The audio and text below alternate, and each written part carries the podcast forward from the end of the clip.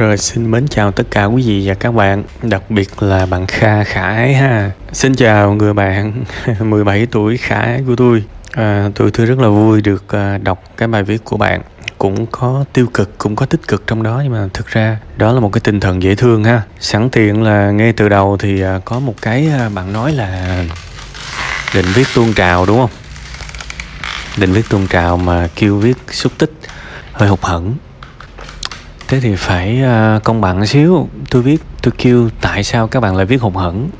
Lộn tôi kêu tại sao các bạn phải viết xúc tích. Mình kể đó mình phải kể đủ chứ. Tại sao lại viết xúc tích? Trên cái form đó nó ghi đủ mà.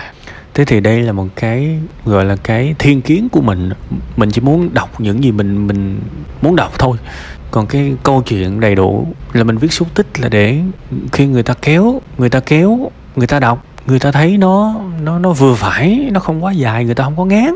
Chúng ta là sinh vật xã hội mà, viết xúc tích có lợi cho bạn chứ có lợi cho tôi đâu ngay cả cái việc bạn học giỏi bạn được nhiều người quý mến bạn được chơi nhiều bạn được hưởng ứng thì bạn cũng vui mà. Đó là khuynh hướng. Nên mình phải tập nhìn cái cuộc đời này nó đúng đúng không? Một câu được viết rằng sao thì mình hiểu hết cái, cái câu đó. Chứ không có chơi cái trò mà bứt ra hai ba chữ rồi bẻ công cái ý nghĩa như vậy điều đó không tốt. Sau này ra đời nó sẽ có rất là nhiều cái hiểu lầm thì cái việc đó nó không tốt đâu ha.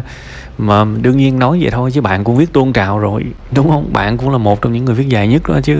Và cái câu chuyện đó thực ra cũng dễ thương. Ờ, hồi đầu là con chó rồi sau đó là đi học rồi sau đó ờ, gặp vấn đề sức khỏe sau đó đỡ.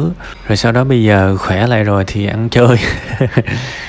Thôi thì ờ, bạn không hỏi nên chúng tôi cũng không trả lời. Tôi nghĩ rằng cuộc sống của chúng ta nó giống như cái hình xin vậy đó. Nó có lên và nó có xuống. Điều quan trọng là khi mình xuống, mình biết. Đó là điều hay ho nhất á. Chứ ờ, không thể nào đòi hỏi ờ, chúng ta sống mà chúng ta chỉ có đi lên được.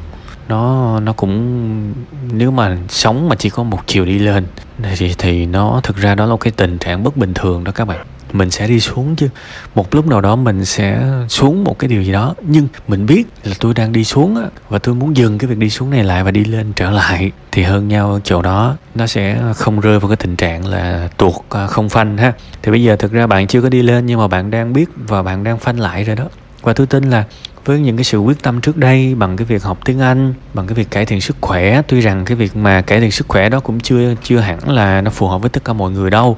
Ha, sẵn tiện tôi cũng nói với các bạn luôn, mình uh, tiếp nhận một phương pháp nào đó là tốt, nhưng mà trước khi mà ứng dụng á, mình phải đọc hết tất cả những cái thông tin mà nó chửi cái phương pháp đó.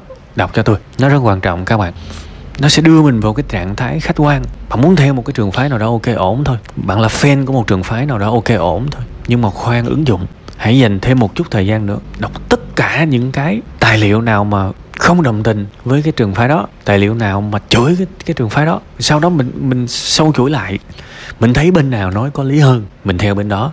Và có những cái điều mà cái phương pháp mình đang tôn sùng mà nếu mà nó có một cái điều gì đó nguy hiểm và đã được chứng minh là nguy hiểm thì mình sẽ không làm cái đó. Mình sẽ chọn ra những cái một cách rất chọn lọc. Mình chọn ra một cái phù hợp với mình. Bỏ bớt những cái nguy hiểm thì cái đó mới là thông minh nha chứ không phải là mình mình hoàn toàn đi theo một phương pháp và tin tưởng nó hoàn toàn thì không nên như vậy. Đó không phải là tư duy của một người có học.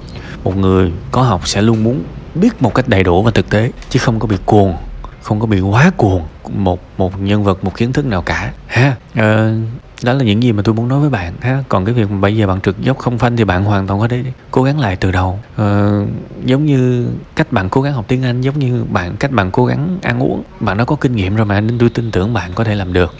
Cuối cùng hết chúc bạn nhiều niềm vui nhiều sức khỏe. Luôn luôn hạnh phúc vui vẻ và hồn nhiên. Dễ thương như thế ha.